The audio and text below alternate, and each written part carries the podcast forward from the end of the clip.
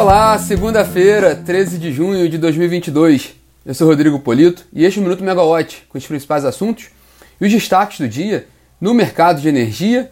Aqui no Rio de Janeiro, 18 graus, tempo parcialmente nublado, um pouco frio aqui no Rio de Janeiro.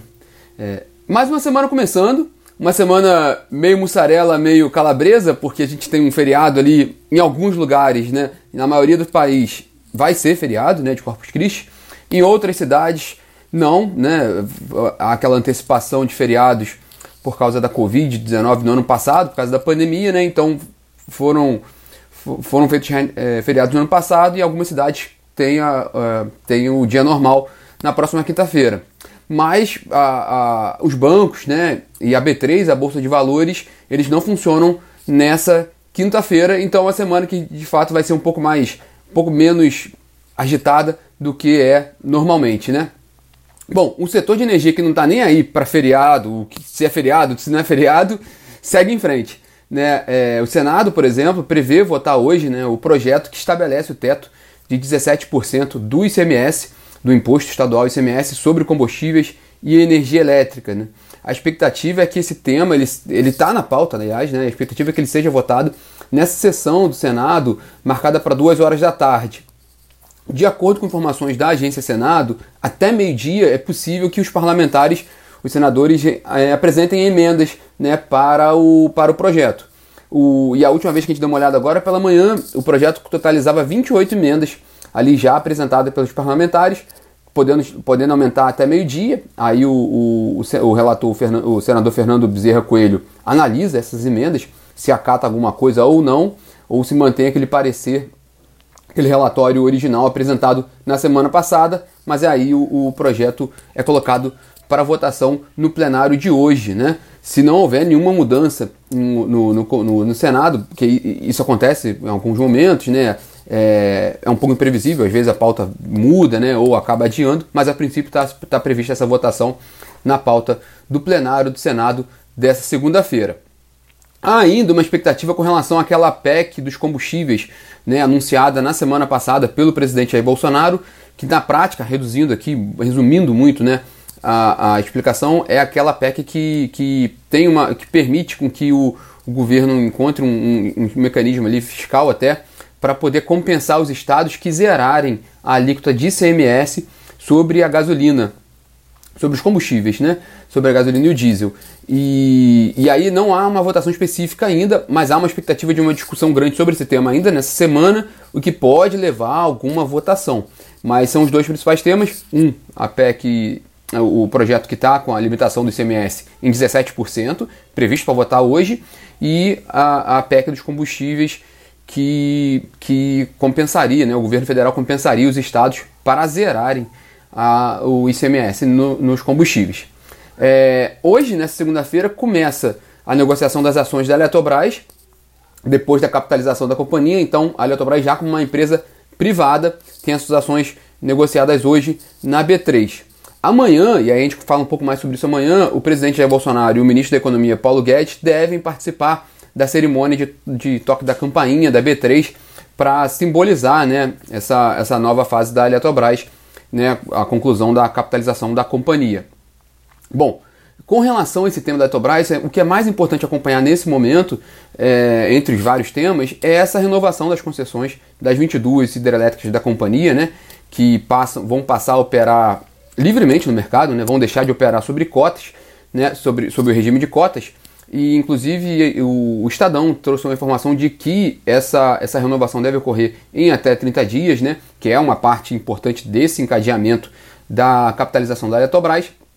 Então agora a gente acompanhar de mais, mais próximo ali essa operação da renovação, uma vez que a capitalização em si já foi realizada. Né? E no Ministério de Minas e Energia hoje, importante também na agenda do ministro Adolfo Saxida, algumas reuniões, né? entre elas uma reunião com o Itaú BBA, né, um, um, banco que acompanha bastante, tem uma participação importante no, nos, no segmento de energia e de petróleo e gás. Também tem uma reunião hoje prevista com o diretor da ANEEL, o Efraim Cruz, lembrando que eles já se reuniram na semana passada também, né? E termina o dia, né? O ministro Saxida termina o dia é, com, num encontro, numa reunião com integrantes do Conselho de Administração da Light. Né? Entre eles, quem, está previsto para participar desse encontro é o Firmino Sampaio, que é um, um, um integrante do Conselho da Light. Ele foi presidente do Conselho de Administração da Light, foi presidente da Light lá no passado, foi presidente da Eletrobras, é um nome é, de uma longa trajetória no, no, setor elétrico e que desde 2020 assumiu esse posto no, no, no Conselho de Administração da Light num processo que a companhia tem buscado para se recuperar, né, se reestruturar, por causa principalmente do problema das perdas de energia. Então, certamente é um dos temas que devem ser tratados nessa reunião, que é uma reunião institucional mas de atualização de planos da companhia, no caso da Light. Né? Por falar em Ministério de Minas e Energia, hoje no Diário Oficial da União saíram duas informações interessantes. Né? É, uma delas é que o, MME divulgou para consulta pública né, documentos da CEPAMP com, para os próximos ciclos de atividade, para quem tiver interesse ali de acompanhar e, e enviar contribuições, e também a habilitação de duas usinas vencedoras daquele leilão de reserva de capacidade do fim do ano passado, né? São duas termoelétricas, uma da Eneva e uma da Petrobras. Bom, e vamos para a semana, né? Os destaques da semana. Amanhã é um dia muito importante, um dia muito cheio, né? Em São Paulo, como a gente comentou, o presidente Jair Bolsonaro, o ministro Paulo Guedes, o presidente do BNDES, Gustavo Montezano, então tem, tem bastante integrantes do governo previstos para, para participarem dessa. Bastante participantes, do, integrantes do governo estão previstos para participar dessa, dessa cerimônia de, de toque da campainha da B3 amanhã, né, simbolizando o início da operação da, da, das ações da Eletrobras após a capitalização. Amanhã também, aí no Rio de Janeiro, tem um, um evento sobre eólicos offshore, né, o Brasil Offshore Wind Summit, nessa terça-feira, que vai discutir o tema né, do setor, que é um setor que está muito movimentado. Teve aquela primeira decisão do Ministério de Minas e Energia, o, o, o, as empresas aguardam ali um, um refinamento da regulamentação para, o, para as atividades das eólicas offshore no Brasil. Inclusive também aquela questão muito ligada ao licenciamento dos projetos né, e a definição das áreas da, do, dos complexos. Né? Então tem esse evento amanhã que deve discutir muita coisa sobre eólica offshore e a gente pode falar um pouquinho sobre isso amanhã também no minuto de terça-feira. É, em Brasília amanhã tem a reunião da ANEEL, da diretoria da ANEEL, com destaque para uma, uma medida cautelar solicitada pela Car Powership, né, que foi uma das vencedoras do leilão emergencial de outubro do ano passado. Ela ganhou quatro projetos de termoelétricas flutuantes a serem instaladas no porto de Sepetiba, mas ela tem encontrado alguns entraves com relação ao licenciamento desses projetos e não conseguiu entrar em operação em maio. Né? Então ela solicita ali uma decisão provisória para que ela não seja penalizada por esse atraso, porque na visão dela não foi culpa dela, então ela não deveria pagar a multa pelo atraso dos empreendimentos. É um dos temas que, que está previsto nessa reunião de amanhã da ANEL, e amanhã a gente também fala um pouquinho mais sobre isso. E amanhã também tem o encontro do, né, do Ligados no Regulatório da Megawatt, que deve tratar sobre novas regras para a resposta da demanda. Na quarta-feira, na Megawatt também tem o, um encontro, né, um, um, webinar com a PSR, né, essa parceria que a Megawatt faz com a PSR, sobre, dessa vez, sobre tarifas de energia. Então, nada mais atual do que tudo que a gente tem falado aqui, né? Nas últimas semanas sobre inflação e tarifas de energia, como é que deve se comportar a tarifa de energia em 2022, porque há muitas, muitas, muitos efeitos não recorrentes, né, que a gente pode colocar assim, se a gente pode falar dessa forma, porque não é um, o que, tem, o que a gente tem acompanhado com relação às tarifas de energia esse ano, é, não é apenas o, o, processo de revisão tarifária ou de reajuste tarifário da ANEEL. A gente tem acompanhado uma série de, de fatores que, tem, que no fim do dia influenciam qual vai ser o percentual para as tarifas. Por exemplo, a CDE, né, o, o superfundo do setor elétrico, que vai receber um aporte dessa operação da capitalização da Eletrobras, então vai ter um refrescozinho na CDE dos consumidores, então isso é um fator positivo. Bom, positivo para o consumidor, né, um fator que deve reduzir tarifas, né, causar ali, uma redução das tarifas. Tem também a votação no, no, no Congresso do, do projeto sobre os créditos do ICMS para os consumidores. Tem esse que a gente comentou, do teto do, do ICMS 17%. Tem a própria mudança das, das bandeiras, né, que estava no ano passado, a gente passou por um período grave ali de bandeira de escassez hídrica, agora a gente está com bandeira verde. Então, vários fatores não recorrentes estão influenciando na, numa possível é, numa, numa pressão de redução das tarifas de energia para, para, para esse ano, né? Então, é, é, essa live é interessante né, na quarta-feira, porque vai, vai tratar muito sobre as tarifas de energia, mas na quarta-feira também a gente traz esse ponto aqui no, no início do minuto. E para ficar de olho durante a semana é o que a gente colocou, né? Muito olho em congresso nessa semana. Primeiro pela votação do, do projeto do ICMS, do teto do, do ICMS, e também pela movimentação do governo em relação à PEC dos combustíveis.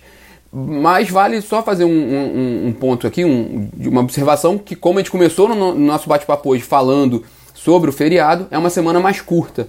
Então também é menos tempo hábil ali para o Congresso deliberar, discutir, negociar o, o, os ajustes finos nos projetos. Então também isso pode, aí pode ser um, um, um fator negativo para a votação nessa semana. De qualquer forma, a gente vai estar acompanhando direto e vocês podem acompanhar conosco, né, tanto nas redes sociais da Megawatt como na plataforma da megawatt.energy para poder se atualizarem sobre as novidades do setor ao longo da semana.